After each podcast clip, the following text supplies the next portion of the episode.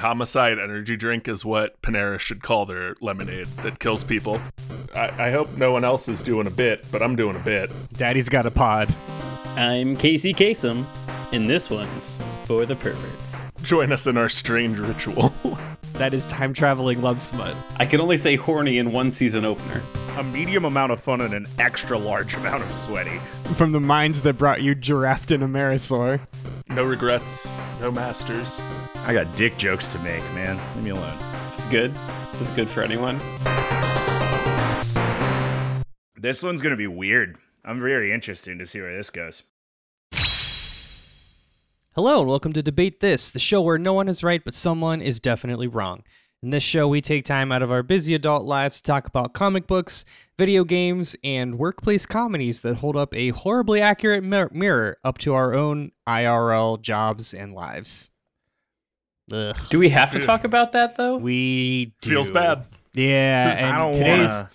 look, we're gonna talk about a comedy show today, but it's gonna feel bad, and it's not Uh. gonna feel bad because the material's bad. It's gonna be, it's gonna feel bad because Because you and I work here. in tech. because you and I work in tech, and and as we all know, the real enemy the, that we made along the way is capitalism. Oh Um, yeah, it is. Yeah. I I'm cheating a little bit. This feels a lot like when uh, Office Space came out, and everyone in that field was like, Yeah. "Yeah, that's not a comedy. That's yeah. that's my life. That's well, what it is." Spoiler: There's reason for that. oh, I, I know, ma- I know. you know that. We've all had our supervisor lean on our cubicle and say, "Yeah, I'm gonna need you to come in on Saturday." I Yeah. work an entirely online job and have had my manager lean on my cubicle recently, so I get it, man.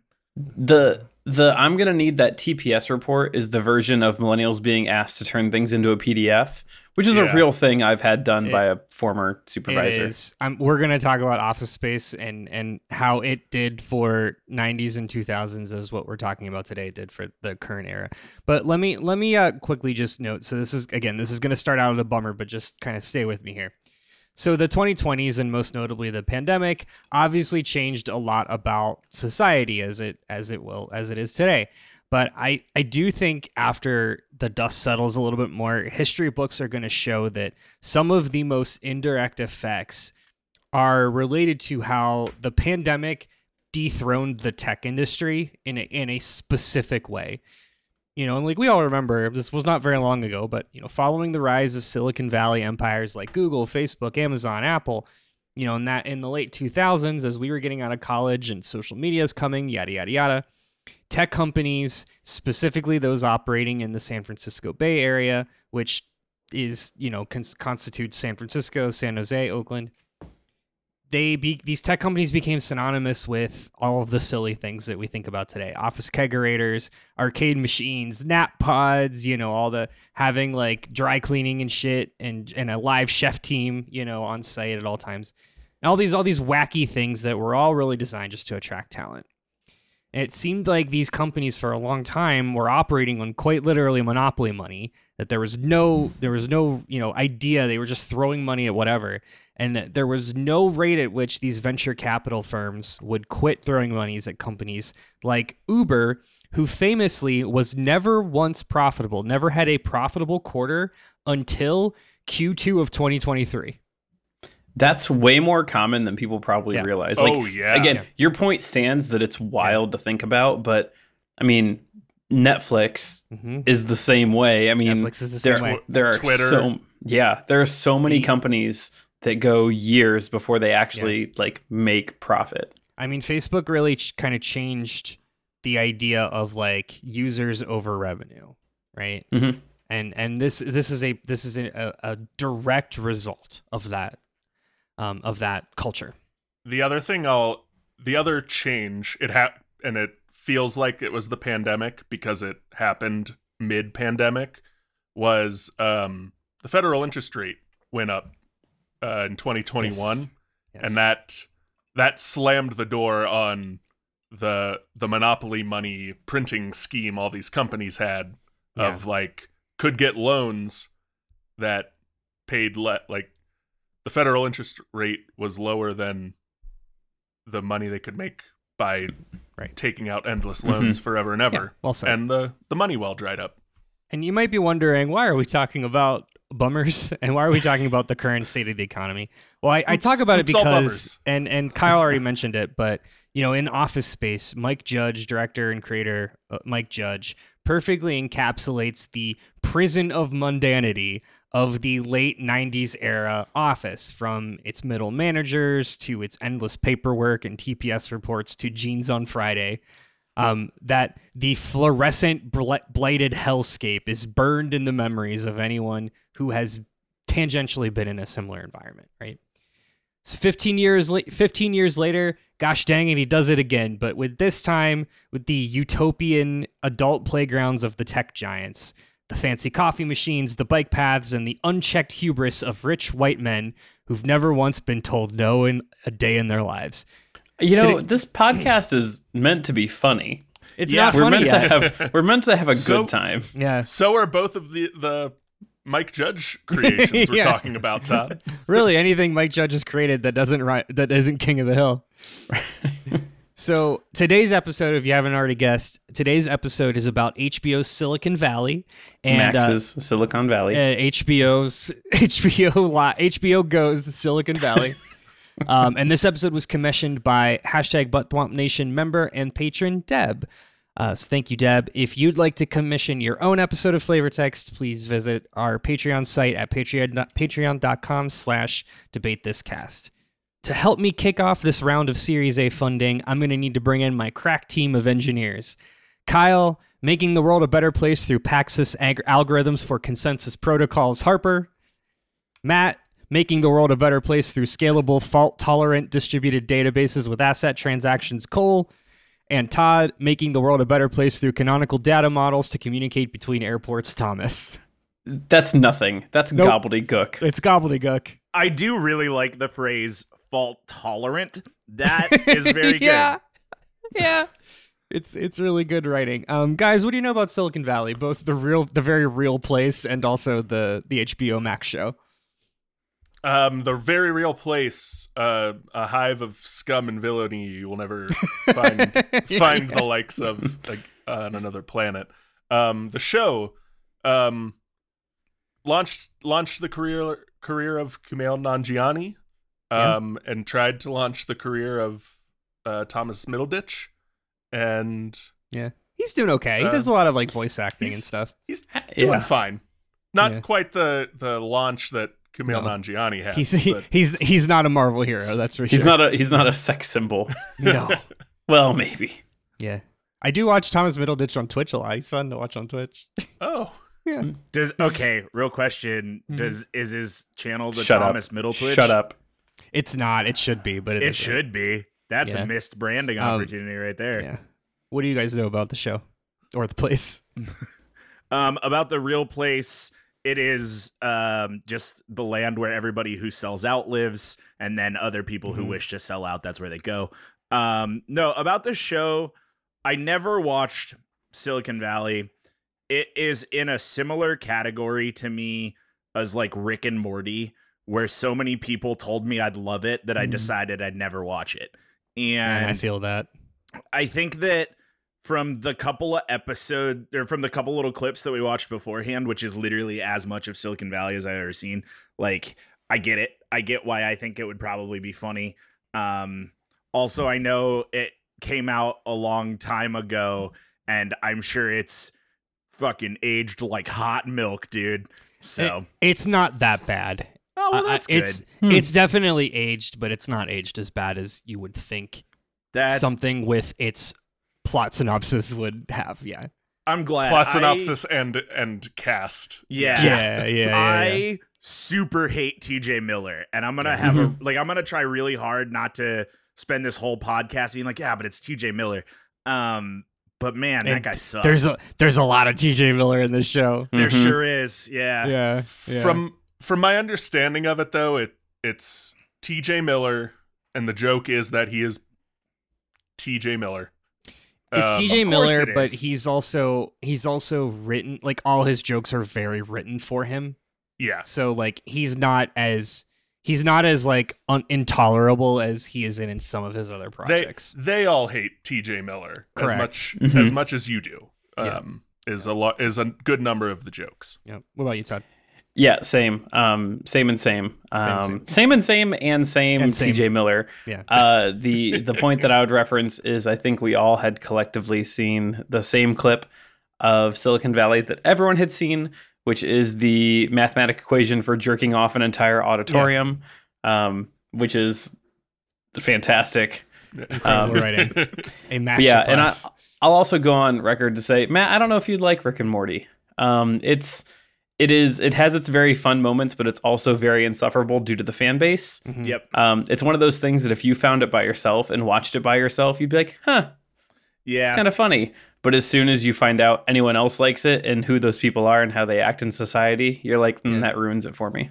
I li- I enjoy Rick and Morty by watching the season about six months after it airs and not talking to anyone about it. 100%. Yep. Yeah. yeah. Yeah, um, yeah. uh, The fact that people would like wear things that say "I'm Pickle Rick," that's yeah, you're you're Nope. good. That is how I. It's the same way how I intook Entourage in high school. Never talked about it to a single soul. Yeah, Yeah. well, that's different though. Anyway, Is it? um, eh. so uh, so this show, this show, uh, has a special place in my heart. Um, I started it, so it came out in 2014. Um, when this show came out, this happened to be when I lived in San Francisco. Now, granted, I didn't live in the Palo Alto, Sunnyvale, you know, the Valley area, but I lived close enough to it. I lived in San Francisco at the height of this particular like app boom, where you know they there's a couple jokes in here where like every Lyft driver is like pitching you on an app, and it's like the joke is like you know constantly they're they're hearing stuff like, well, wouldn't you like this a thing that like wouldn't it? It's like this, but this, right? Like I lived in San Francisco, that was very much a thing. Like half of my Uber drivers, like I once had an Uber driver who was also happened to be the guy that made Mario's time machine, and What? like yeah, What? yeah. Okay. Um, and like it was just it was just a thing. Like everybody had an app. Everybody was was in this in this space or like center, you know, somehow like kind of around this space. My wife worked at a, a number of startups, and then I worked in tech, and then I got a job in tech when I moved back here to in Ohio.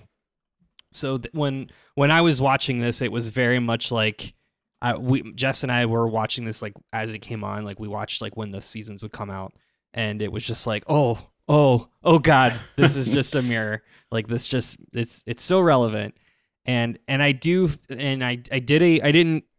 You know, I didn't go and rewatch the entire show, but I um I did a rewatch of just like the bookend episodes, and that's why I said, Matt, I I I think it holds up better than I expected it to with a lot of the jokes. Like a lot of the jokes are, you know, it's a lot of like they, it's a lot of like casual racism and sexism, but in a way that is like, again, making fun of itself. Kind of always sunny style, where like it's the kind of comedy that really is like timeless. Where where you, you have to accept that the characters telling the jokes are all supposed to be awful people. Yeah. Um, you are not Yeah. supposed to emulate any of these characters. No, no, no one, no one is a hero. No one, uh, no one gets their happy ending, quite literally ever. So let's uh, let's jump in. Uh, before we talk about Silicon Valley, I do want to talk a little bit about Mike Judge, a man that I don't think anyone is a stranger to, but you know, just get a little of the background here. Um, man, when you talk about like a guy who has who is both somehow not problematic, but also has just like the series of hits that he has had. I mean, this guy is a this guy is a now I now that's what I call music of like TV shows and movies. Like he really It's a little hard to believe. Every- Yeah. Everything he's done, he's Yeah, perfectly had his finger on the pulse Yeah. of. Um, it's insane Yeah. that He- he's like satirized the different things he has so Yeah. well. he he has an, an incredible track record. So Silicon Valley. So anyone who doesn't know, Silicon Valley creator and executive producer Mike Judge. Um, so he was the one that created it. The Silicon Valley was his fourth series, and after and you know fourth series after like a number of movies as well.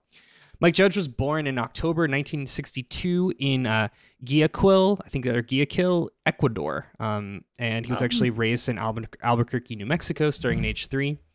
Um, he I think it would graduated from Gaia, like like Yeah. Gaia Quill, like yeah. Yeah. I didn't try, I didn't practice that one. Well, they Uh, he- called Albuquerque the Guayaquil of New Mexico. so- That's that's I've heard that. Mm. Um, so he graduated from UC San Diego in 1985, and then uh, held a couple of random jobs in like physics and mechanical engineering until he eventually took a job with a company called Parallax Graphics, which is the most 80s ass 80s tech company name you could think of. Yeah. This was a uh, startup video card company operating out of Santa Clara, which is like a little bit northeast of San Jose. And this was Parallax, also a major villain of everyone's favorite superhero, Green Lantern. yeah. Thank thank you, Todd. Sure. That's for someone. It's Yeah. that big cloud one. Yeah, Uh, not Galactus from from from Fantastic Four either. uh, Mike Judge Quick Parallax about three months into being there, into starting, and this would Awesome. officially conclude Mike Judge's entire commercial like office career. Wow, Wow. Um, what a and- legend! what a legend! Uh, and he cites the quote is, uh, "People working there were quote like Stepford wives. They were true believers in something, although I don't know what it was." End quote. awesome. Now, now this, and again, two and a half month experience would ultimately inspire his 1999 film Office Space, and of course Silicon Valley. 14 years, 15 years later. Um, And so what what is Silicon Valley if not if not office space for the 2010s? Obama era, Obama Yeah. era Office Space? Yep. Yeah. So throughout the next couple years, Mike Judge played bass in a touring blues band. Um, while he was doing that, he was just kind of yeah, he was just kind of roaming around the country.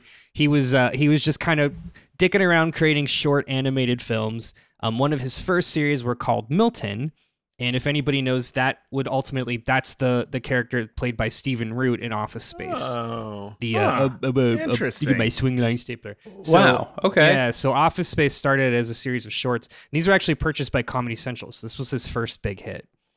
Uh, well, first It's kind really- of like thing that he did. It's really fun to think of Office Space being built from the Milton up. Right. That's Right. pretty great. That is Yeah. Great. That's I mean, interesting. That's, that's often how these things happen. Is you have like Mhm. a funny character and you just kind of build the situation around it. But I mean, yeah. we'll we'll get to it. That's how King of the Hill spun Yeah. off of a character. Beavis from and Butthead character. Yeah. yeah. Ted Lasso So- spun off of an ESPN A commercial. commercial. Yeah. Yeah. um, so So, no, did so the first Space Jam. interesting. You interesting. You noted Beavis and Butthead. okay. Interesting. You noted Beavis and Butthead. Uh, Judge created after Milton. He created another short film called Frog Baseball, Yeah. which which is what birthed Oh. the characters Beavis and Butthead.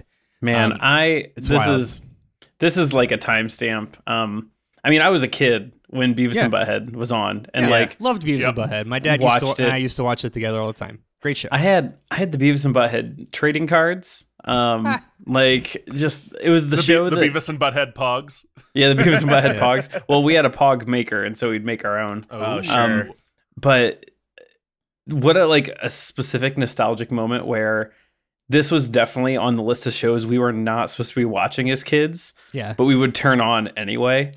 And like as long as like my mom didn't walk by while we were watching it, then we got away with it.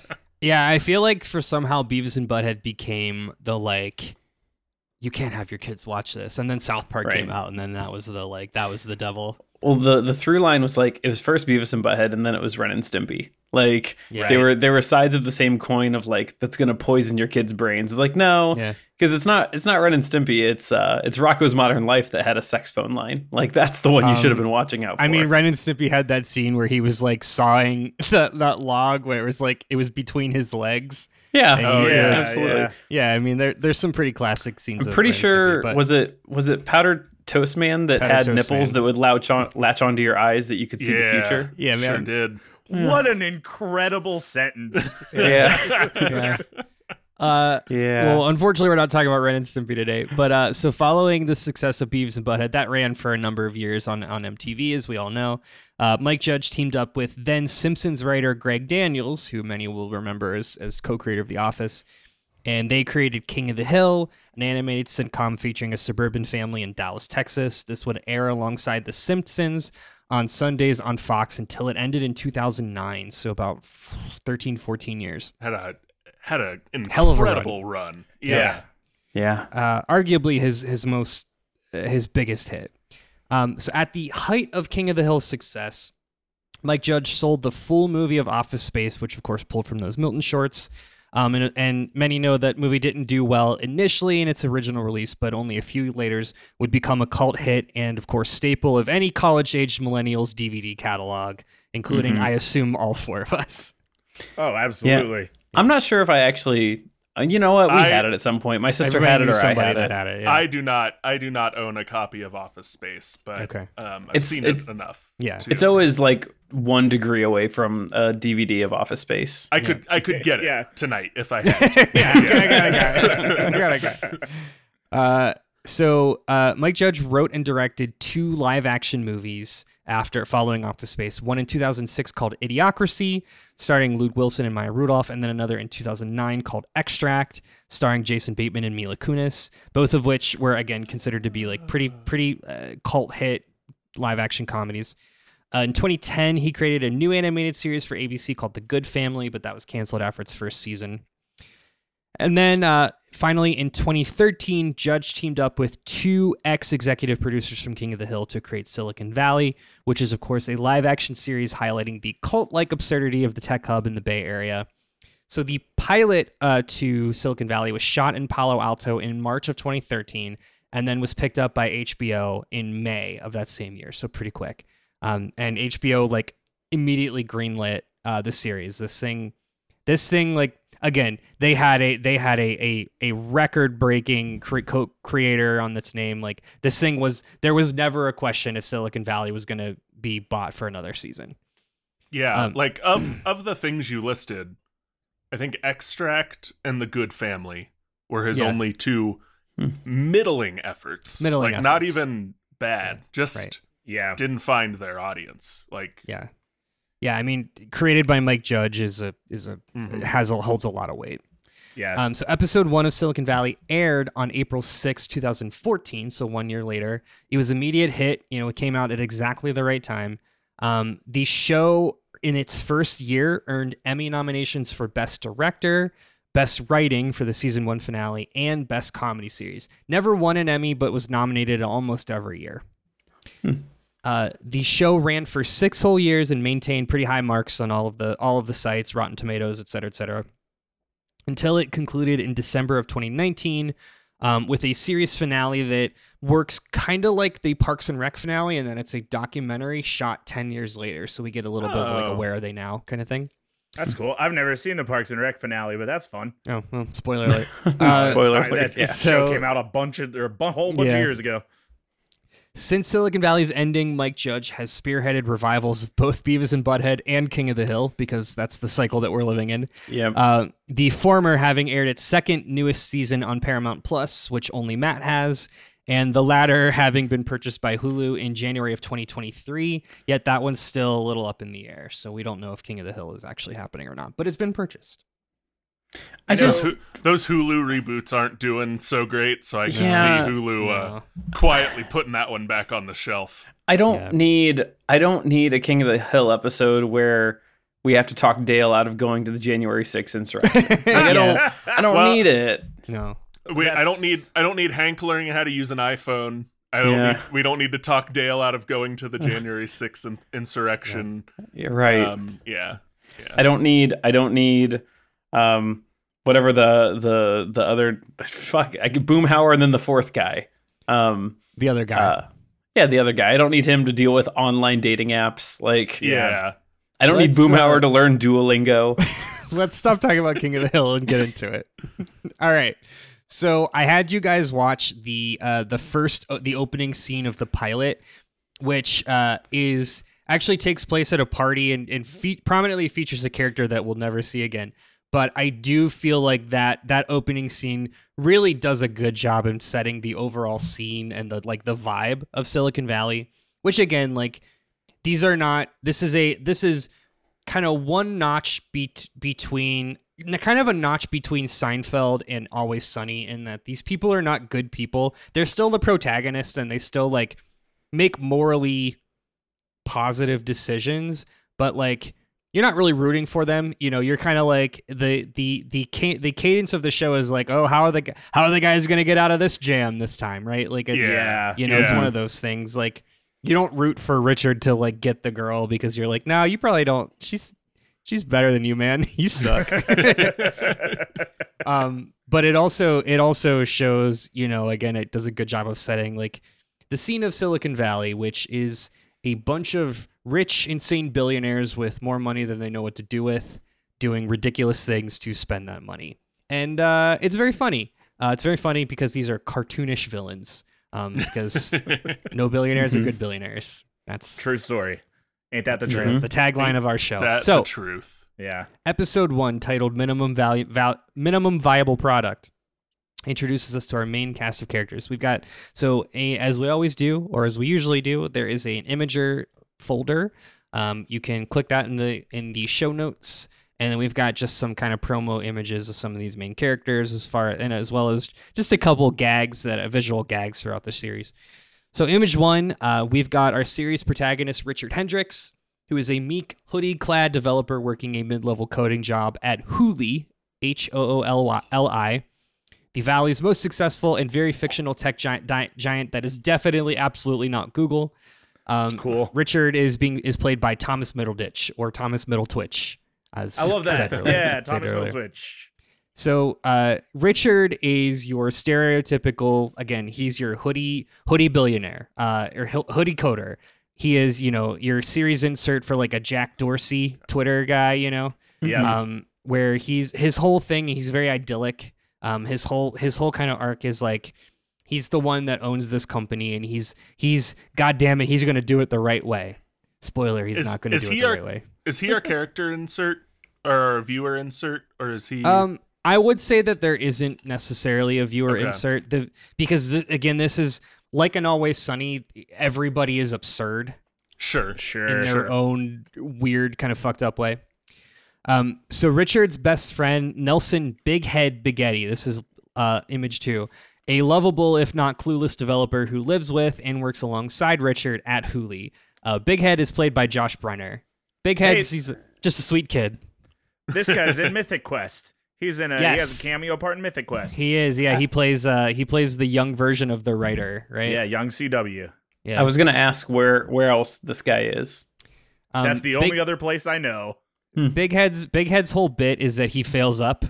Um so while Nice. like Good. while while Richard is constantly like fighting and fighting and just like constantly shown all these obstacles, um Big Big Head just kind of like land there's just always just kind of lucks out. Um he just kind of floats through life completely clueless. Uh, he's always shown with a big ass big gulp. Just- it's very funny. He's he's a sweet kid. Um, so Richard uh, lives in this shared house in Palo Alto with other tech mogul wannabes at a startup incubator, and I'm using very heavy er, uh, air quotes there.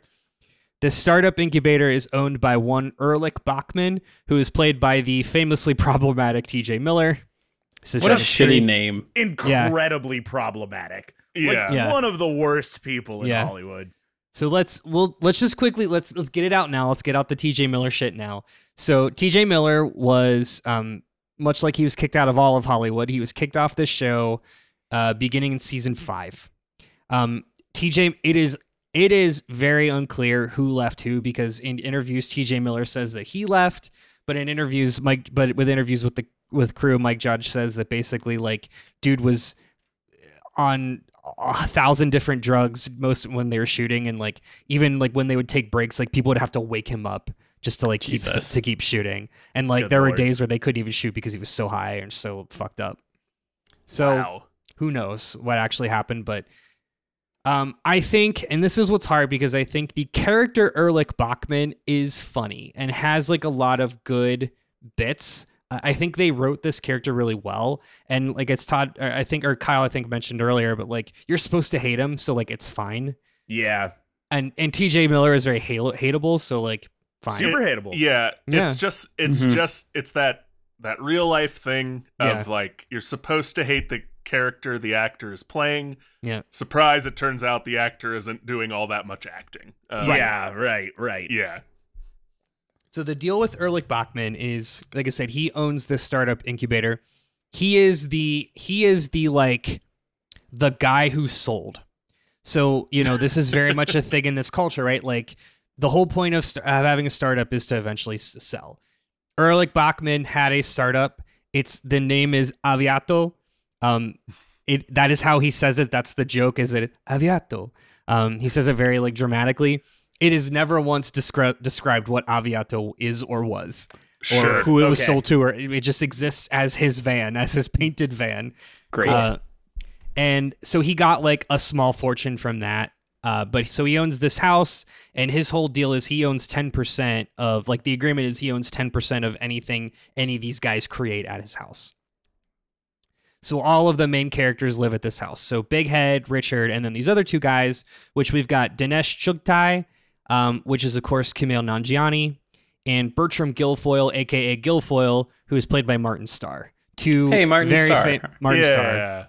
Um, Lo- love to see Martin Starr Yeah. show up in I- things. man, I'm a big Martin Starr fan. Um, he, you know, he comes to us all the way back from Freaks and Geeks. Mhm. Um, he was Yeah. on Party Down. He was excellent in Party Down. which is Famously now the principal in Famously the Spider-Man movies. principal Yep. in the Spider-Man movies. Yeah, so we've got two MCU ties here. Probably more. I'm sure Matt's looking for more. I haven't started looking, but I'm sure Yeah. that I can find them.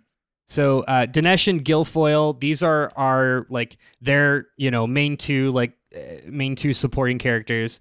These two are Richard's right and left ha- left hands. Um, they're both uh, they're both you know other coders, but they do different things. So Dinesh is more of like a front end co- engineer.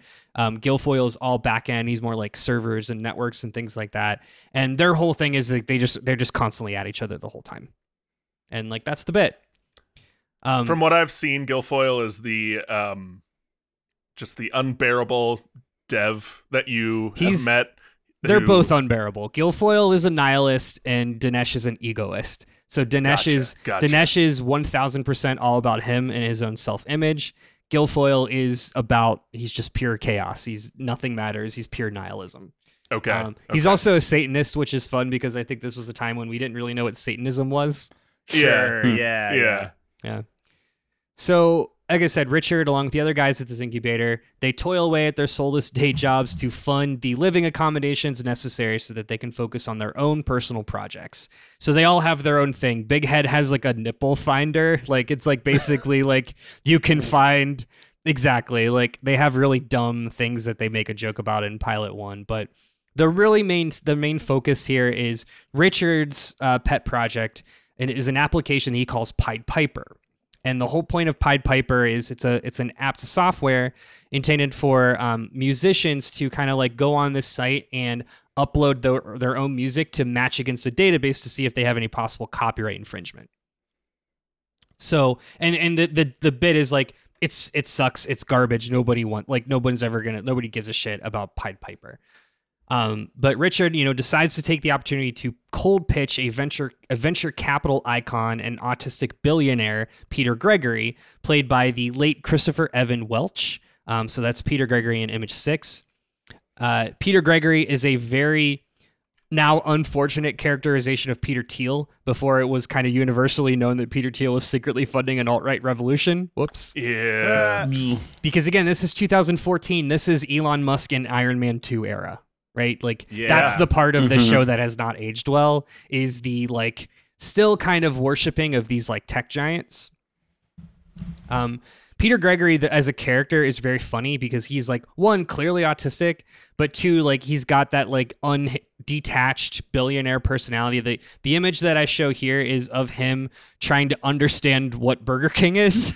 Which, so he like he literally has his assistant go and get one of everything at a Burger King, and he's like, and he's like trying to understand it. Like, why, why does this exist? It's it's very funny.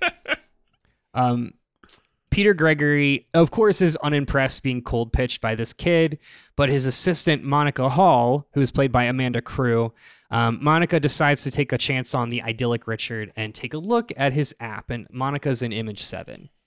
And Monica is the closest thing to this to a a kind of straight man character. She's your Adam Scott in Parks and Rec. She's the only person that is like actually smart and knows what she's doing. But occasion, but so people rarely listen to her. Yeah. Yeah. Yeah. Yeah, of course. So while all this is going on, um, some of the programmers, that's right, programmers at Hooli, uh, get a hold of Richard's app code um, and realize that yeah, while this this app itself is garbage. Um, the technology fueling it is unparalleled. He's really got something here. And the whole point of this is Richard built an algorithm to compress files.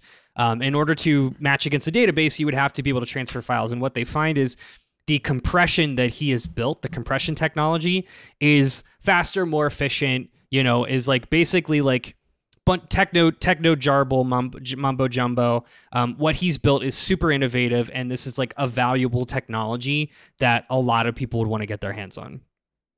And of course, I, Richard has no idea. I hmm. understand everything about why that would be yeah an amazing techn- technological yeah. advance. Yeah, um, yeah. Yeah, I mean it's it's again the applications are and that's exactly like the whole point of the pilot. So this gets all the way up to the cartoonishly tech tech CEO of Hooli, Gavin Belson, played by Matt Ross. Now, man, Gavin Belson is something. he is he is the definition of tech billionaire. Um, he's got an army of yes men surrounding him at all times. He's constantly shown either post, pre, or post interview. Um, he's you know very into himself. Obviously, he does insane billionaire things like he keeps a spiritual guru on retainer. Um, he holds bike meetings. Uh, there's one scene where he brings in a live elephant just to be able to point out to the live elephant elephant in a board meeting and to make a point. That's to do the like the elephant yeah. in the room. Yeah, exactly. Uh, so mm-hmm. we've got we've got old Gavin Belson in Image Eight here. Much much like the last guy was uh, a Peter Thiel stand-in. Is this is Gavin Belson a stand-in for any? Yeah, this IRL is uh, yeah, this is uh, absolutely um the uh, Larry and uh uh who are the Google guys? Larry Page and Sergey Brin. Oh, okay. The, yeah, the Google is, the Google guys. Was, yeah, this is this enough. is this is this is who he is. Gotcha. So Richard now finds himself in a bidding war slash pissing contest between billionaire rivals Gavin Belson and now Peter Gregory, who Monica, because of Monica, makes the same realization that like, oh shit, this guy has some technology on his hands. So Gavin offers Richard ten million dollars outright to just buy Pied Piper, and he's like, "I'll give you ten dollars, so I'll own it." And he offers, he also offers, offers him a cushiony, cushiony VP role at Hooli because he already works there while Peter Gregory offers Richard a 5% stake in Pied Piper at uh, $200,000, along with the kind of business daddy mentorship that can only come from a Silicon Valley VC as such as him. Right. So basically, the decision that Richard has to make is do you want to own this company or do you want to sell the technology and, and get rich? If Richard took the money, this wouldn't be a show. Yeah, yeah, yeah of course, of course, right. But like, obviously the right answer is take the money. Take the money. Take the money. The money. Why Absolutely take, take, the money? money. 10, $10 million is yep. 10 million. dollars. So, because this is a show, uh, season one now walks us through. So, that's the end of the pilot. So, the rest of season one really illustrates the construction of Pied Piper as a company, leading up to their first big public appearance at TechCrunch Disrupt, which is a startup competition. So, this Ugh. is kind of their like coming out kind of moment. It sucks so, so bad. It yeah, does. It, it does. does. So I'm gonna yada yada through season one because there's again like kind of like when we did um uh uh uh Mystic Quest, Mythic Quest. You know, they're major. The major plot beats are on the bookend episodes. There's a bunch of jokes here, and like again, if you want jokes about tech, you got them, baby. Like there's tons of jokes here. It's a season one is a as a problem of the week format. Right, problem of the week. There are also with also, this is an HBO show, so there aren't a yeah. ton of episodes. There's like eight episodes. Yeah. So yeah. like you know they have to find a logo. They have to figure out you know where they're going to store their servers, like that kind of thing. Um, but you know a couple of the major points here. So the gang realizes. So at the end of this, the end of the pilot, it's like Richard's going to run the company and everyone's joining. All his buddies are going to be part of it. Um, except they realize that like while Big Head's a nice dude, he doesn't really bring anything to the table. He's kind of a moron um, because he doesn't he he does the same he has the same capabilities as Richard in programming, but like is not as good as a programmer as Richard. Um, Dinesh does what Richard doesn't do, and then Gilfoyle does what they both don't do, right? So they all kind of have their different sector sectors. Um, so they kind of convince Richard like to get rid of Big Head because he's just kind of dead weight. So Richard fires his buddy, but no worries because Big Head is actually offered a VP position in Hooli's innovation division, which is perfect completely just a publicity stunt. So Gavin Belson can say that he has one of the co-create co-founders of Pied Piper. Right. Oh, yeah, of course. sure. So sure. so Big Head spends two seasons just like hanging out at Hooli. So like you'll see you'll see episodes with him just like chilling on the roof and like you guys what do you guys do? And they're like I don't know. it's like me neither. Anyway, um it's very funny. Uh, meanwhile, Gavin Belson's assistant, who orchestrated that original offer in the pilot, um, decides to leave Hooli and pursues Richard to help him attain the dream of Pied Piper. His name is Donald Dunn, but one time Gavin called him Jared and never corrected him. So Jared becomes oh man. the fifth member of the crew. And I think Jared is the best part of this show. Um, some may remember him as Gabe from The Office. Of course, we remember him as Gabe from The Office. Uh, um, Jared is played by Zach Woods, uh, who again famously played Gabe in The Office.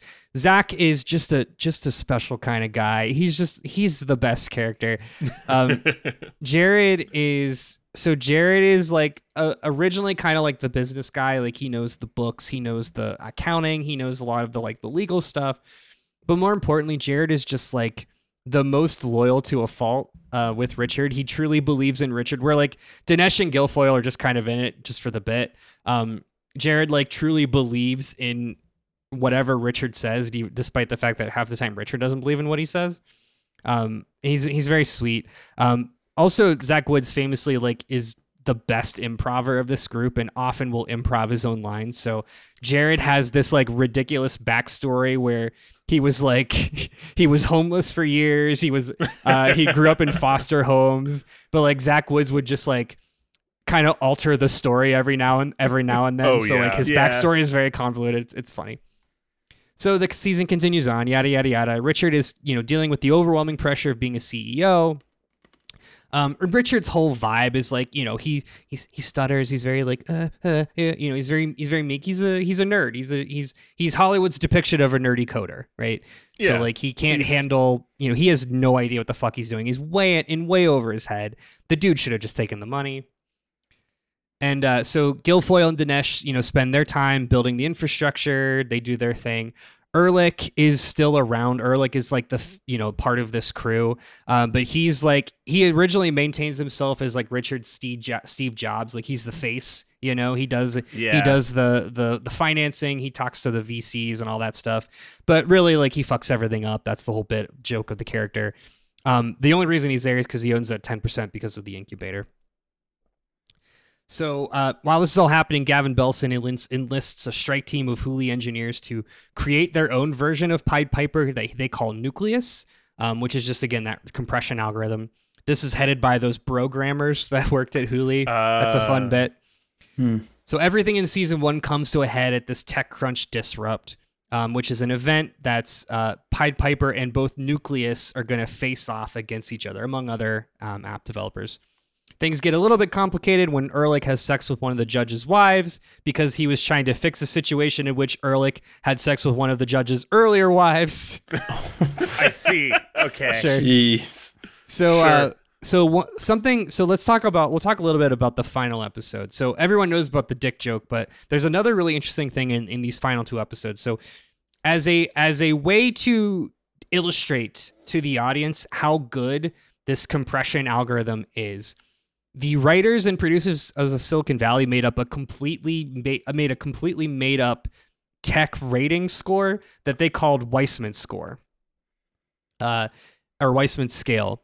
This was a, a an actual fic, a legitimately like based on science fictional scale created by Stanford professor uh, T T S A C H Y. I do not know how you say that.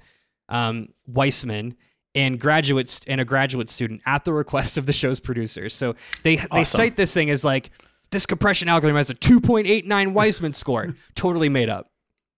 And a lot of people and the and the writers will you know have said in interviews like they're proud of how many people look up what things have like what Weissman score things have. You know, oh, absolutely, absolutely. it it has the same vibe as like um David X Cohen who made Futurama putting a bunch of like very intricate math jokes in The Simpsons and then Yes. predicting like and them accidentally predicting the Higgs boson. Hmm. oh yeah. So it's like that thing, like uh, nerd humor.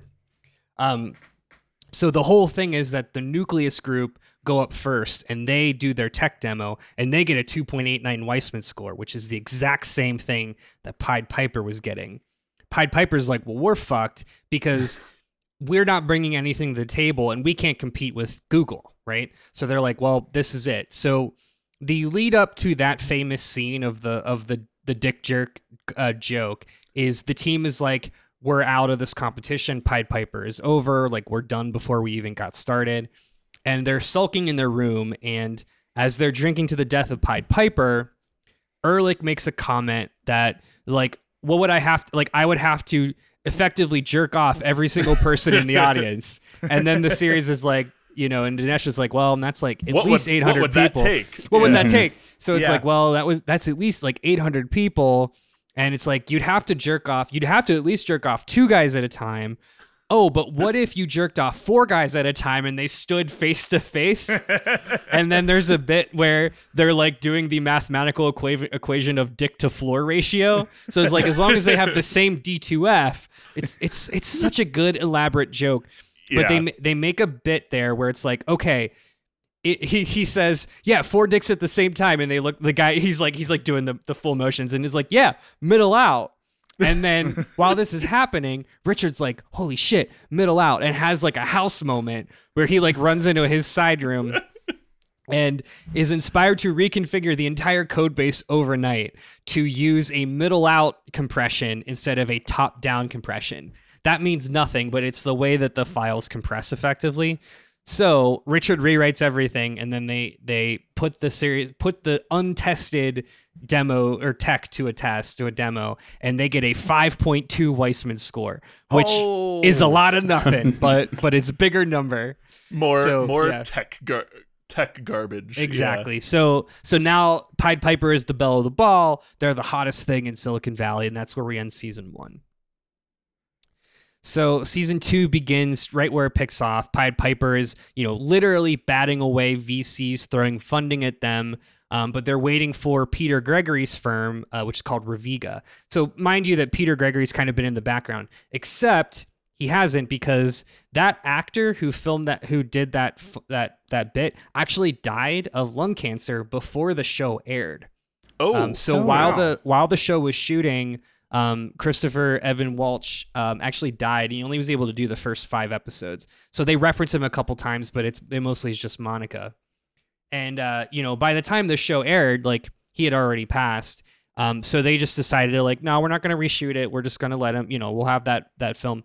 Um, so they actually kill off the character of Peter Gregory at the beginning of season two and he's replaced with a different character named Laurie Bream, who I don't have an image of here. She's she's basically just a female version of Peter Gregory, but she's like tough as nails and like very like um um real like uh practical in a different in a way different from Peter Gregory. So like Peter Gregory and, and Monica have like a mentor mentee relationship. Monica and Laurie Bream like do not get along. Laurie Bream like sure. there's a there's a joke at some point where Laurie Bream gets pregnant just to prove to Monica that she doesn't need to take off work to days for work. She's like, "Oh yeah, I induced this morning." yeah, yeah.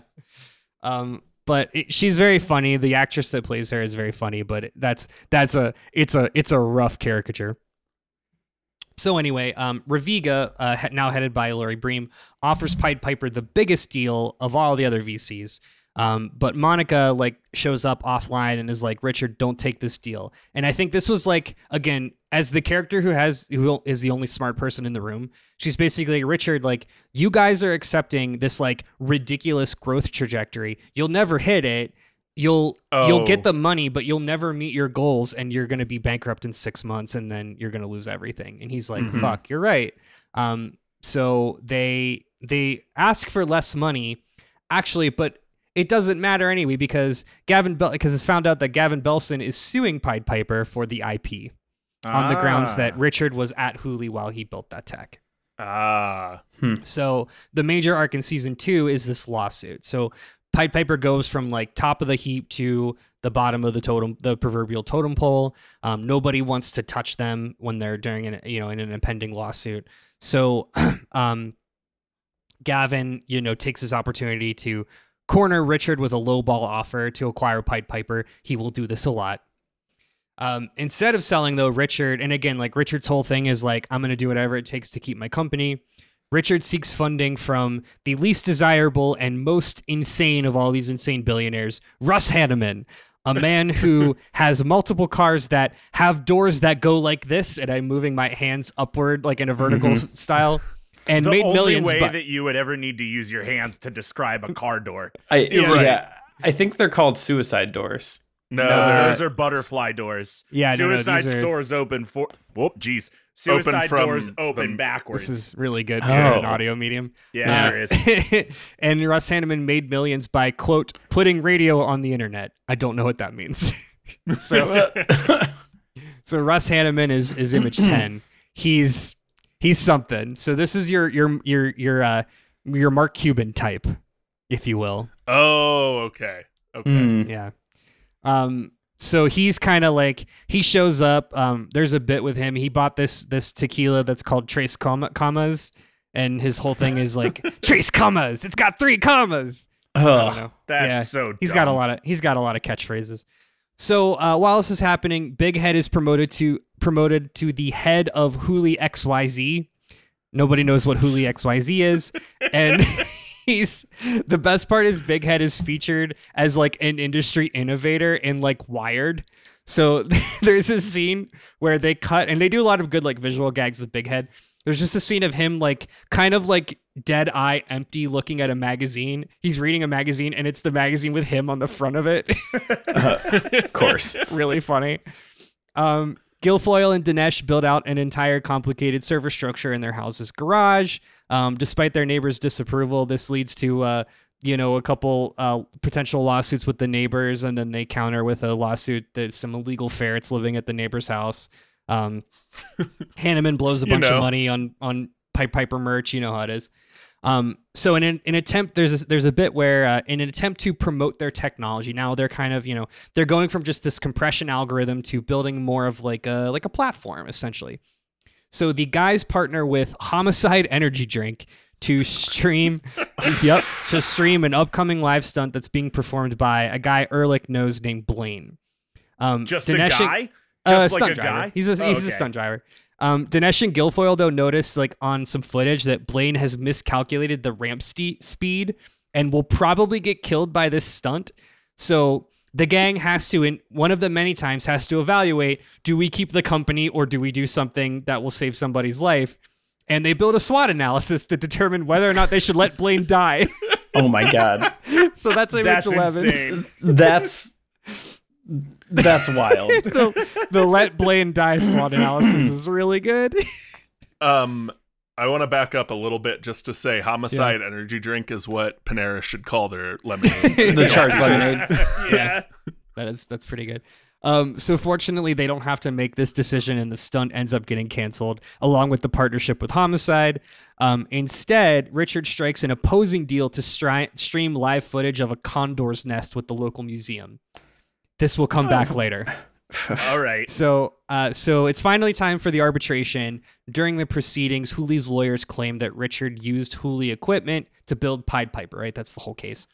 Richard initially maintains that like, nope, everything was separate, and then he realizes like at one point he emailed him something, he emailed himself something one time without thinking, and that is enough. And this particular scene haunted me for years when I would like be at work doing debate this stuff, and I was like, oh my god, if I ever make it make it big, if ever de- debate this ever makes a billion dollars, I could get sued by my They're gonna- current employer. We're fine. They're gonna own us. Yeah, we we ended up being fine. It's fine.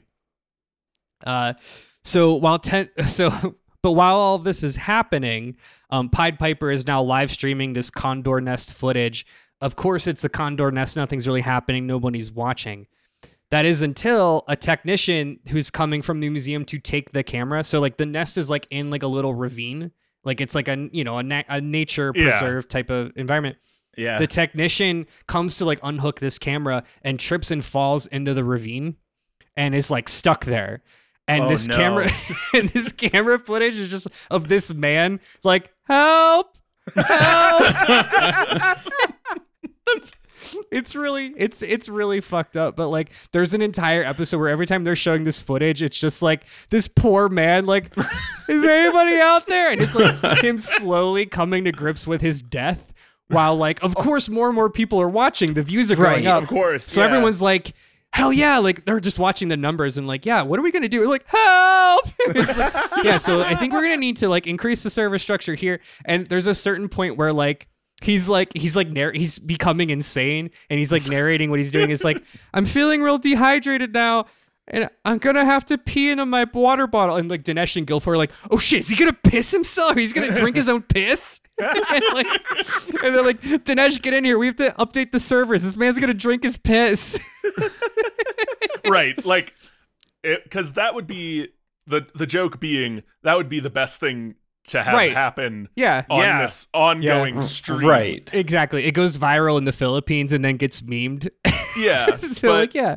but all at the expense of we're letting this man die for our Yeah. views Yeah, we're watching this man slowly die. Um, so so while tens of thousand people, th- tens of thousands of people watch this man come to grips with his own mortality, Richard attends the final session of the arbitration with Hooli, ready for them to like take everything. Basically, like this whole Condor thing is kind of like a last hurrah, and that's you know kind of the overplayed bit with Silicon Valley is every season it's Pied Piper's last day until it isn't, right? yeah, Yeah. yeah. Um, and of course, however, at the last moment, it's revealed that well, actually, the judge found that the so Richard and Jared's employment agreements with Hooli included non-compete clauses that are legal in the state of California, effectively nullifying those employment agreements and by extension nullifying Hooli's case against them. So Hey, Richard and off on a Jared never worked at. Hooli on a technicality, exactly. Uh, so the last scene of season two is Dinesh Gilfoyle and Jared attempting to keep Pied Piper servers alive uh, long enough to make it to the technician drinking his own piss on live stream. and of course, and then the guys are back on top once again. Uh, so we're gonna take a quick break. Um, when we come back, we're gonna talk about the final couple of seasons of Silicon Valley. We're gonna go move it pretty quick, except we're gonna talk about the incomparable Stephen Tobolowsky when we return.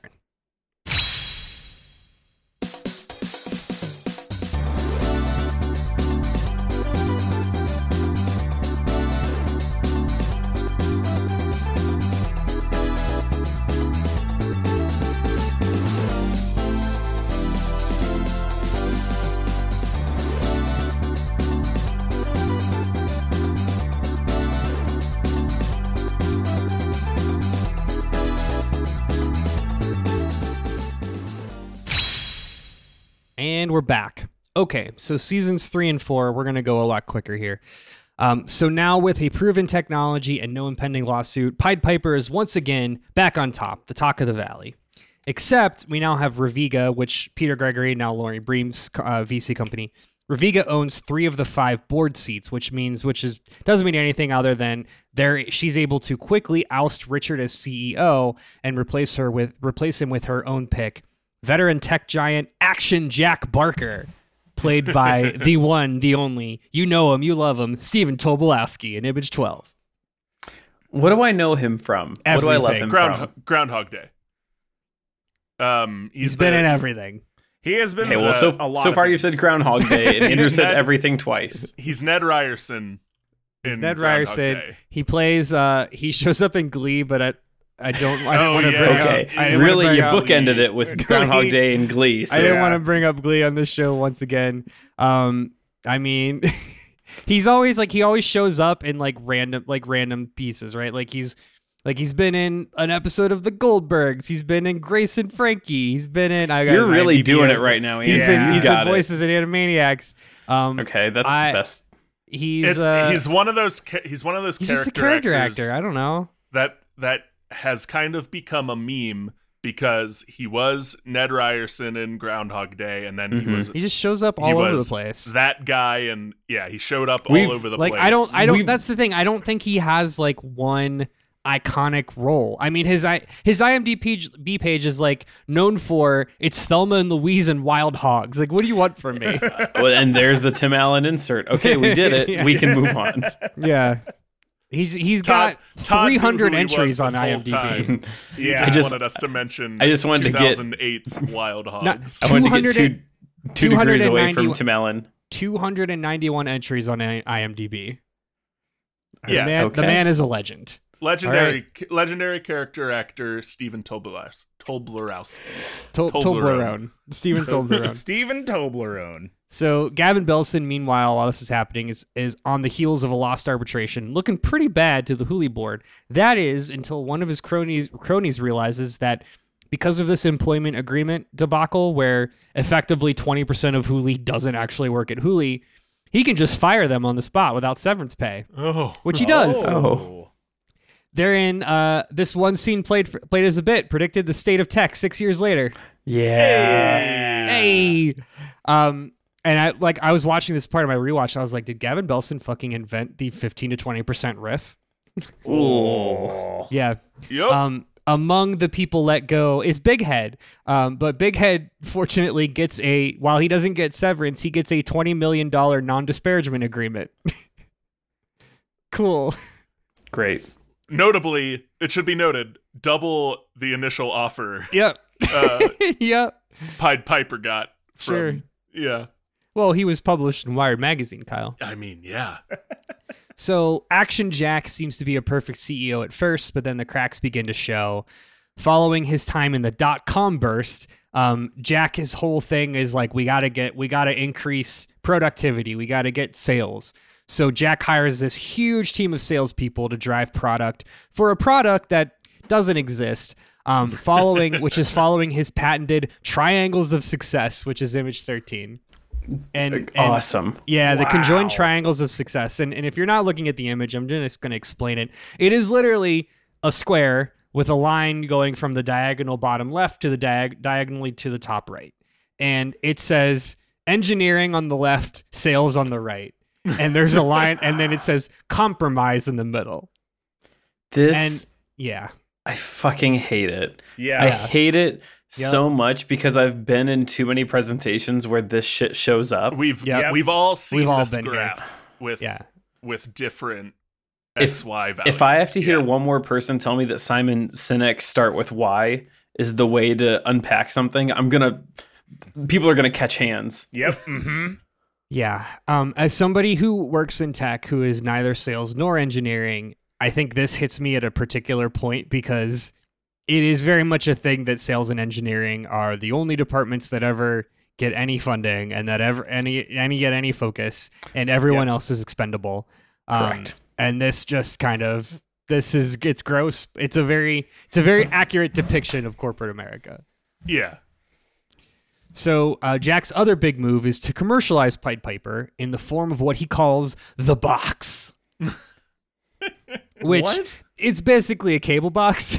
like Oh, he okay. basically he makes a cable box. Um, and of course, Richard hates this. Richard and the guys hate this. This goes against everything that they want. So Jack feverishly pursues the box, and his you know disassociation, his his attachment to the old ways, leads him to make some bad calls and, and virtually bankrupts Pied Piper, to which Raviga fires him and reinstates Richard as CEO. Um, while this is happening, Erlich cons Big Head, Big Head into putting up his non-disparagement agreement cash to start a new joint venture called Bachmanity. They're going to be a VC. Okay. I should explain while all this is happening, there's another character that I haven't talked about who is only v- in the B plots. Um, there's a character named Jian, uh, Jimmy O Yang. Um, is this was kind of like his breakout role. If anyone knows who Jimmy O Yang is, he's an incredibly hilarious uh, comedian. He um he was in Crazy Rich Asian Asians. Um, Hmm. but this was like his like first big kind of breakout role. Sure. Uh, Yang is like so Erlich's kind of like an antagonist character early on. Jian Yang is the antagonist to Erlich, and Jian Yang is like making like shitty apps in the background through all of this is happening. Um eventually Jian Yang, like the joke is like when um when Erlich gets written off the show, the joke is that Jian Yang killed him and took his identity. Awesome. It's very funny. Yeah. Um, it's very funny, and he's Jimmy O Yang is doing a a very like cartoonishly like Chinese accent, Chinese American accent. um, because he's natively from Hong Kong, um, which is Oh. cool. But Jimmy O Yang, very funny guy. We're not going to talk about him again because he's irrelevant to this, but he's good. He's a good character. Anyway, um, so Richard starts dating. This is a couple side plots. Richard's dating a woman who works as a coder for Facebook, but Gilfoyle and Dinesh notice that she uses spaces instead of tabs in her code. So Richard breaks it off. That's a that's a George Costanza plot. Yeah. Yeah, 2020, Sure 2019, or if I ever heard one. Yeah. Yeah. Um, so Pied Piper is now like fully a streaming platform. They're steadily seeing new daily active users, but it's just not enough. So they realize that because the bat the beta of the platform was just sent to engineers, like nobody understands it. Like nobody but coders understands it. So um, as a result, Dinesh pulls together some code and builds in like a native video chat app, which is actually like working really well and tends to be the only thing people use in this platform. However, like the numbers still aren't there, and so they're they're at the point now. They're end they're at the end of their Series A capital, so it's like their first major round of funding. They have to get another round of funding, which means they need to prove that they're still profitable. Um, so as a way to show that they have as many users as they need, um, Jared secretly employs a click farm in Bangladesh to like juice the numbers. Ah. Boy. yeah. So the the moral dilemma here is like do they, you know, do they go on and accept this money knowing that they've just like frauded a bunch of, you know, rich VCs? Yeah. Mm-hmm. So uh, Hooli brings on Jack Bar- Jack Barker as the new head of Nucleus, which just so happens to be now a box. So Jack, Action Jack, is building the box at Hooli. Um, Richard, like I said, nearly commits fraud, and at the last second, you know, tells the VC guys what he did and tanks the whole thing. Um, so now they're back to where they were in season two. Nobody wants to buy Pied Piper. They're out of money. Oh my God, we're gonna go. We're gonna go under. Gavin offers to buy Hooli from Raviga for a paltry $1 million. And then at the last second, it's revealed that a second buyer came through for $1 million and $1, and it's Bachmanity. Great. Good. Yeah. Excellent. So, yeah. Do you mean by Pied Piper? Yeah, From yeah. What did I say? hmm Oh, You by, that's what you said. I said yeah, the yeah. wrong thing Yeah, back sure, when you sure, were sure. talking. Yeah, yeah. there's a lot of dumb names here. Yeah, thank you for cor- for Yeah. correcting. So, so now uh, Erlich and Big Head and Big Head's dad own Pied Piper. Great. Excellent. So now it's season four. Pied Piper has pivoted fully to this video chat that Dinesh created called Piper Chat, which is where we start to see how shitty of a person Richard is. Because Richard like is such an egotist that like he can't handle leading something that he didn't create himself. Right. So Mm. you know, Richard's just like, I just can't bring myself to do this Piper Chat because I'm not interested in it. It's like, no, you just didn't create it. You're just kind of an asshole. Right. So um so Richard pulls back in Russ Hanneman out of nowhere. And uh he's talking to Russ Hanneman and Richard decides that he doesn't want to do Pied Piper anymore. Instead, he wants to build his new dream, a decentralized internet. Which um which comes from a very real this was based on a real situation with a uh there was like a maid site um and I looked this up and I forgot uh, so this was inspired by a real attempt for creating a decentral we- decentralized web by a company called MaidSafe and uh, several of the team members actually consulted on the series so it's just kind of fun Oh, kind of funny. Interesting. what is what would decentralized internet be? Um, I mean, it, it's, it's basically nobody owns the internet, right? Like nobody, Ugh. like in a way that like AT and T and Comcast like can't own the internet, or like Google can't own the internet. Like so, the internet is not housed in one place on servers. The idea Ah. that he speds is he's like he's like you know we we put a we put a man on the moon with the computing power of a calculator, right? But like. I have something in my pocket that's a million times the power of a calculator, and everybody has one. So like we could just network everyone's devices together, and like the internet exists on all of our devices instead of like Ah, It- in one place. It's that it's the the I guess internet version of the the old like the scam where you would download something and it would put a bit Bitcoin miner on your Mhm. computer. yeah, we're we're putting the internet on the blockchain. Yeah. because again, remember, it's 2018 It's Mhm. 2018. And Nothing if- nothing if- bad has happened yet. If 2017. at this Bitcoin if Bitcoin had been bigger in 2017, We're- this would have been there. we're well, we're gonna get to Bitcoin. Oh no. Oh yeah. So, uh, yeah. So now Dinesh is the new CEO of Piper Chat, and oops, looks like a third of the app's users are minors, and the ter- terms and conditions don't include parental permission. So now the app is actually in violation of COPPA. Uh oh. What are the guys gonna do about this? Oh, don't worry, Gavin Belson just bought Piper Chat. before this was discovered. It's fine. Great. Good. So so now the guys are out of Piper Chat. That doesn't exist. It's back to Hooli. So they're all back with Richard talking about this decentralized internet. Um, Richard, meanwhile, is talking to Monica, who I remember Monica was like, you know, considered to be Peter Gregory a mentor. She was just like, hey, uh, just so happened to be that Peter Gregory was also working on a decentralized internet.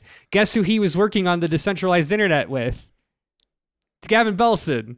Hey, Yeah. Um, also, just a reminder that this character is not Peter Thiel. Peter Thiel would never be working on a decentralized internet. Nothing No, that even remotely uh, represent socialism.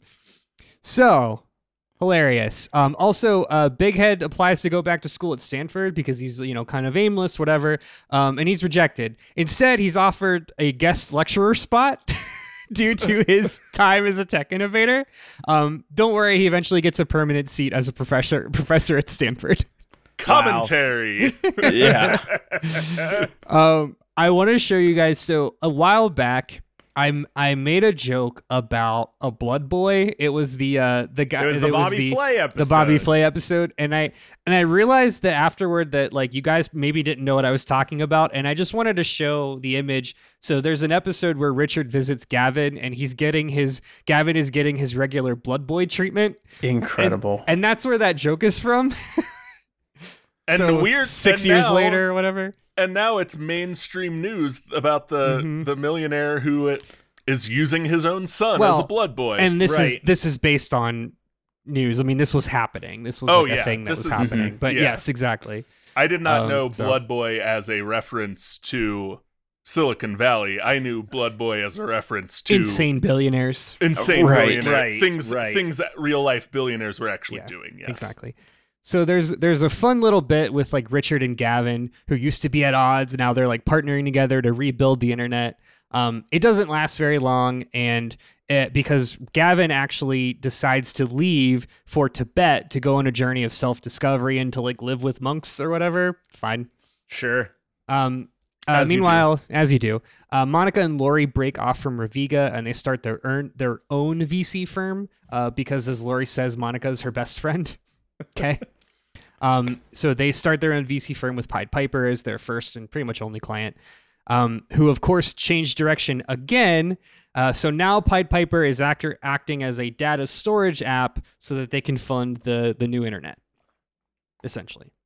good. Um, Richard finds his first customer in Dan Melcher, who happens to be the TechCrunch judge that punched Erlich for sleeping for two of his ex-wives. Um, unfortunately, this situation is complicated after Richard sleeps with Melcher's new fiance. Of course. Of course, Of course, As is tradition. um, Erlich leaves to join Gavin in Tibet to live with the monks. Uh, so, toward the end of season four, uh, in a scheme to get more users, the guys attend HooliCon and they disguise their app as like a free conference download over the con Wi-Fi. Oh, Uh, man. That's got Yeah. that's got U U 2s uh, Mhm. soundtrack on your Yep. on your Yeah. iPod energy. Mhm. Well, and and so unbeknownst to the guys, this leads to more than 50 phones suddenly exploding and Hell bursting yeah. into flames in the conference, which is Oh, referencing which- the Samsung Galaxy thing. I was yeah. just right. gonna say Yep. this is right when the Samsung Seven was blowing up, yeah. literally. Um, yeah. A lot of Good. ripped from the headlines jokes here Mhm. for sure. Yeah, yeah. So so easy to do in Yeah. a show like this. Exactly. I mean, the whole Yeah. thing is based on real life. So Gavin and Erlich find out about the exploding phones while with the monks in Tibet. Um, so they both say like, we got to head back to to uh, we got to head back to California. Um, they stop at an opium den to like get cell service or whatever, and um, Erlich starts like smoking opium and passes out. So Gavin just leaves him there with like a bunch of money. Um, they're in writing him off the show because TJ Miller got fired from the show. What a great way to do that. It's yeah, really good. Absolutely. or because T.J. Miller wanted out Yeah, of the le- show, left the show. right? Mhm. Yeah, he left the show. So it's such a funny joke because they don't kill him off. They just like the joke is like Erlich never came back from Tibet, and they constantly are like wherever Erlich is, like he's again he's like referenced all the time. Yeah. and then the the joke in the series finale is like Jian Yang like basically like moved to Tibet, killed him, and took his identity, which is great. so uh yeah so end of season four um gilfoyle discovers that the shoddy homebrew servers cannot manage the amount of data that they've sold and they need to upgrade to a real server solution pied piper has no money so richard's solution is to just like take their entire infrastructure and hook it up to the stanford's network uh, because big head works there now Yep. um, and in an impressive attempt, they actually get everything like all of these like service stacks loaded onto a truck and over to Stanford just to realize that the back of the truck wasn't shut and all of Pied Piper now lies scattered across the 101. What an incredible plot point. oh yeah. Except, don't worry, it lives on. Pied Piper is not dead, guys, because earlier in the season, Gilfoyle, for as a joke, hacked a bunch of smart fridges with Pied Piper. Like, so there was another bit about Jian Yang creating an app that literally tells you what food you're eating, and there was like a bit where he like he put it on the smart fridge, and then like Gilfoyle hacked the smart fridge as a joke. Because Well, well, because sure. the smart your your smart devices getting hacked was also a Yeah. headline at Whole this thing. time. Yeah. Yeah, exactly. So because Gilfoyle hacked one of the smart fridges, the smart fridges dis- talked with the other smart fridges and have all collectively built an all automated network house collectively housing the shared data for Pied Piper. God damn it. Amazing. sure. Great. yeah. So Because um, it's an ongoing joke of the show. Like Gilfoyle does something in his spare time, and it Yeah. turns out to be am- am- an amazing he's- feat of tech. Yeah. Exactly. And Yeah, and they yeah. all do this, right? Like Dinesh creating the video chat that saved Pied Piper was so he could talk to a woman, right? Like Gilfoyle doing right, like they all do these things that like don't mean anything. Like they're they're they're they're all idiots in over their head, but they just they constantly fail up. So the last two seasons, and this is where like I haven't seen all of seasons five and six. This is where I stopped watching. Um, so I'm just gonna go through these very quick. But this is really like Pied Piper becoming a legit enterprise and like literally building their Pied Piper enter or an empire to make the world a better place through AI supported decentralization. Th- That's those are that. just words. Yeah. That means absolutely nothing. I wrote that. So uh, season five starts with Richard acquiring a rival app called Slice Line that literally just resells Domino's pizza for a dollar less. Awesome. yeah. Um, part of this is, you know, there's a bit where the Richard and the guys bring on like a game developer to be part of their empire, right? Like they're building a platform. They're building a platform to rival like Google. Yeah. Um, Laurie and Monica continue to be Pied Piper's like singular investor, primary revenue source. Um, but then Monica finds out that Laurie plans on using Richard's like decentralized internet for ad revenue, which for somebody trying to build a decentralized internet is is shitty. So uh, she leaves, and uh, Gilfoyle suggests that Pied Piper launch a wait for it cryptocurrency, God damn it. Oh, God Yeah. damn it. which they do, and they call it Piper Coin. Um, Okay, that could have been worse. It could have been worse. so opening this allows the guys to leave from under Laurie Laurie's thumb, and then Monica uh, heads over to Pied Piper to be their CFO. Um, meanwhile, Gavin Belson, there's a bunch of bits about like Gavin Belson and the Hooli like working with the the Chinese factories. At some point, Jack Barker um, visits a Chinese factory and is like held up at gunpoint.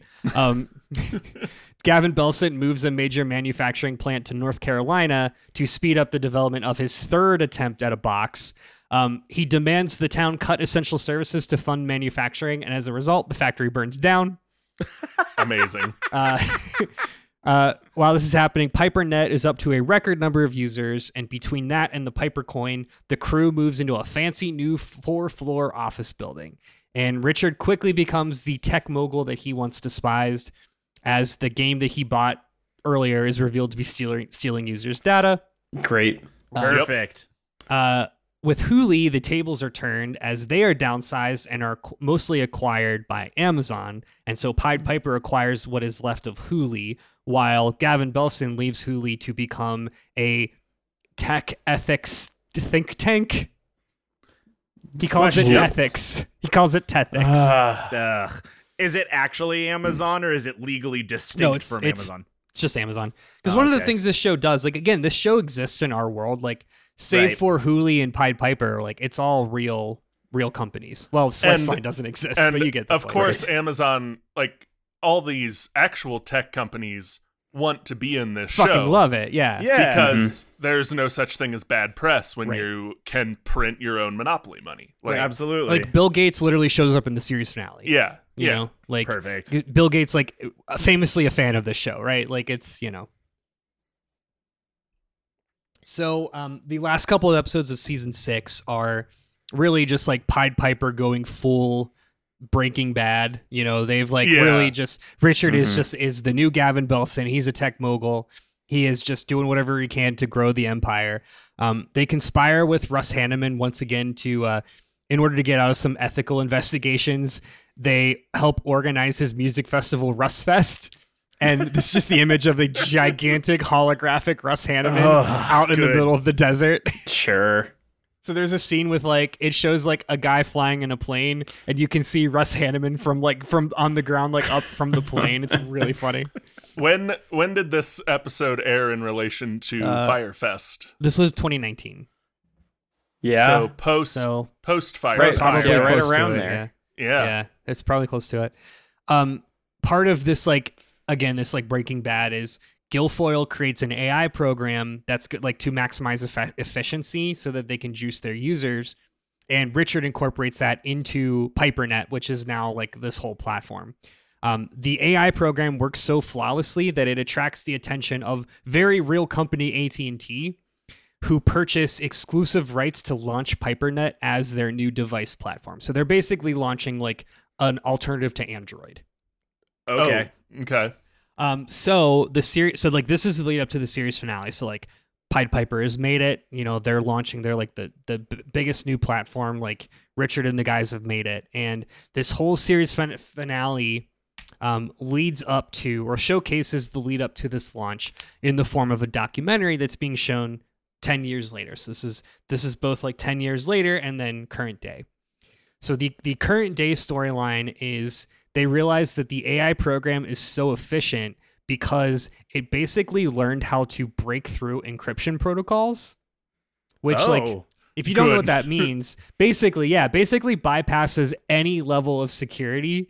So like this is a platform which means that like personal information, telephone numbers, addresses, but also like nuclear launch codes, Mhm. intel, right? Like all this stuff's being sh- shared over a network. Anybody can see it. and uh Gilfoyle like one upon realizes this um like hacks um hacks Dinesh's Tesla and like has it drive off because he's like I can just do that because uh there's no such thing as encryption anymore and Yeah. everyone's just like fuck so in in a, in a very in one more let Blaine die kind of situation the the Pied Piper team has to decide make millions of dollars or save the world from an AI Them- apocalypse from themselves. Yeah. from themselves. So they decide to to destroy Pied Piper, um, but they have to do that in a way that will seem like an accident, so they don't go to jail. So um, Gilfoyle updates the code to emit like a sound wave, kind of like an EMP, you know, where it's like it'll Yeah. de- it'll uh, disrupt any of the devices using it. Um, instead, what it does is it emits a sound at a frequency that cannot be heard by human ears, but happens to attract rats from all over San Francisco to flood Oh, the streets. Good. Because, may I remind you, the company's name is Pied Piper. Yeah. And the Yeah. story of the Pied Piper is a Oh. man that plays music to attract rats away from a town. Okay. That's And pretty good. that's Yeah. pretty good. really good. It's really good. So this is the the apocalyptic event that is the effectively the the beginning and the end of Pied Piper. Um, therefore, thereby destroying the company forever. So the documentary then shows like the ten years later. So where we get the where are they now is um, Dinesh and Gilfoyle start their own network security company. Their desks they share a desk. It's very it's very cute. Um, Jared is volunteering at nursing homes because he's, you know, he's a sweet kid. Um, Big Head becomes president of Stanford. I love that. That's really Excellent. good. There's a bit where he's like, uh, he's like, yeah, I work at, uh, so I'm president of Stanford.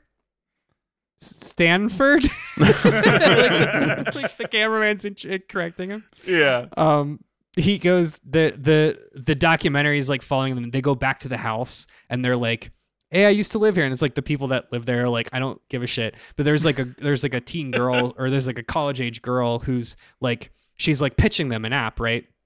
And uh and she goes like, oh my god, like President President Bighetti, like why are you here? And he's like, oh hey, how do you know who I am? She's like, the- I go to Stanford. He's like, oh yeah, me too. it's really funny. Um, so Monica absolutely, definitely doesn't start working for the NSA. Um, Gavin becomes an adult erotica author, which is fun, and uh, yeah, and then Richard uh, becomes a professor at Stanford teaching tech ethics. Tethics. Ethics. Ethics, Mhm. and uh, that's Silicon Valley. That's it. We did it. I uh, amazing. Just Mhm. Yeah, very good. it's fun. Um Andrew, question, do you know how the quality of the show held up over 6 seasons?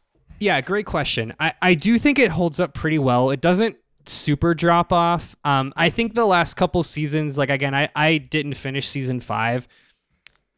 The d- Cuz season you're five such a TJ Miller fan. because I'm such a TJ Miller Mhm. fan. Yeah, yeah. Season five definitely gets like a lot sillier. Like again, it's Sure. like Pied Piper becomes an empire, and you're like, okay. Um, Yeah. I think it just it definitely is like a lot sillier and a little bit more cartoonish.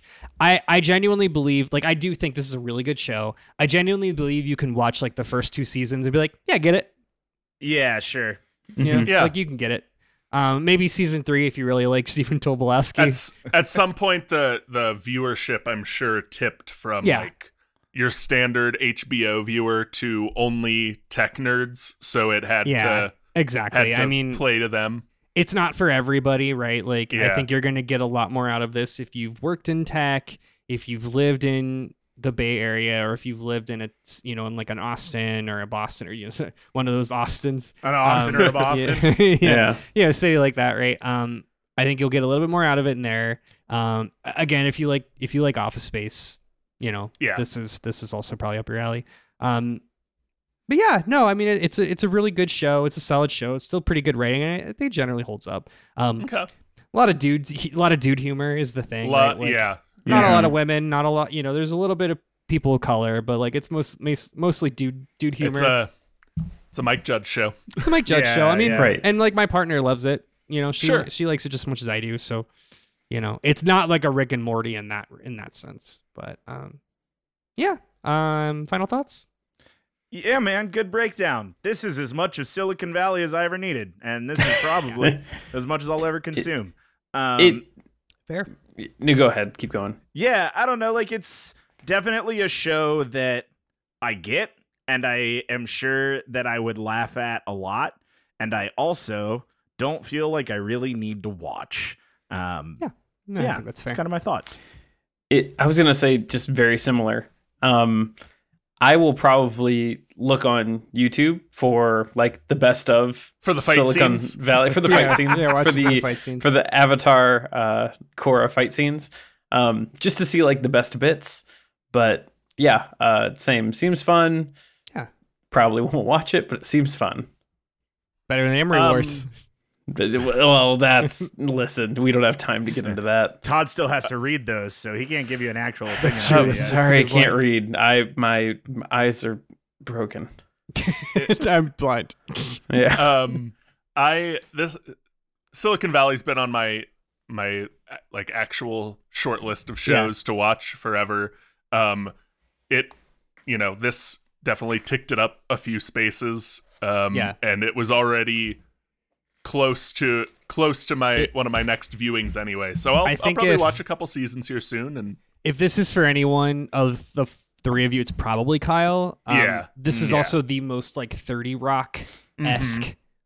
Uh, so it's that kind of Just- just, like it is. real quick, snappy, you know, joke, joke, Ev- joke, joke. everything i've seen it's Mhm. it's a joke a minute type Yeah. Yeah. type uh, setup too. So I'm Yeah. I'm I've been all in and just haven't started it, and I'm Yeah. I'm more so now. So If you if you th- if you like tech, watch Silicon Valley. If you think you would like this but don't like tech, watch Veep. That is my Hey, recommendation. That's a Mm. good suggestion. Veep is the other like Mhm. it's it's been Veep or Silicon Valley for Yeah. forever. They so, are they are two sides of the same mhm. pseudo improv coin. Yeah. Cool. Um well that's it. Uh thanks everyone and thanks for listening to debate this. As always you can follow along with our arguments on the any fucking social media at at or also at debate fuck it. Um you can follow along with the arguments on Twitter, Facebook, Instagram, Threads, the other bullshit at debate this cast or on our website at debatethiscast.com. And if you want to commission your own flavor text, uh, you can head over to patreon.com slash debate this cast. A one-time payment of $60 will allow you to dictate whatever thing we talk about next. Until next time, I'm Andrew Henderson. I'm Kyle, HBO Go to the polls, Harper. I'm Matt. Workaholics is just Silicon Valley for stoners. Cole. And I'm Todd. We made it two weeks before our first Tim Allen reference, Thomas. we're saying thanks for debating with us. If you think we're wrong, you can come fight us behind the swing sets nerds.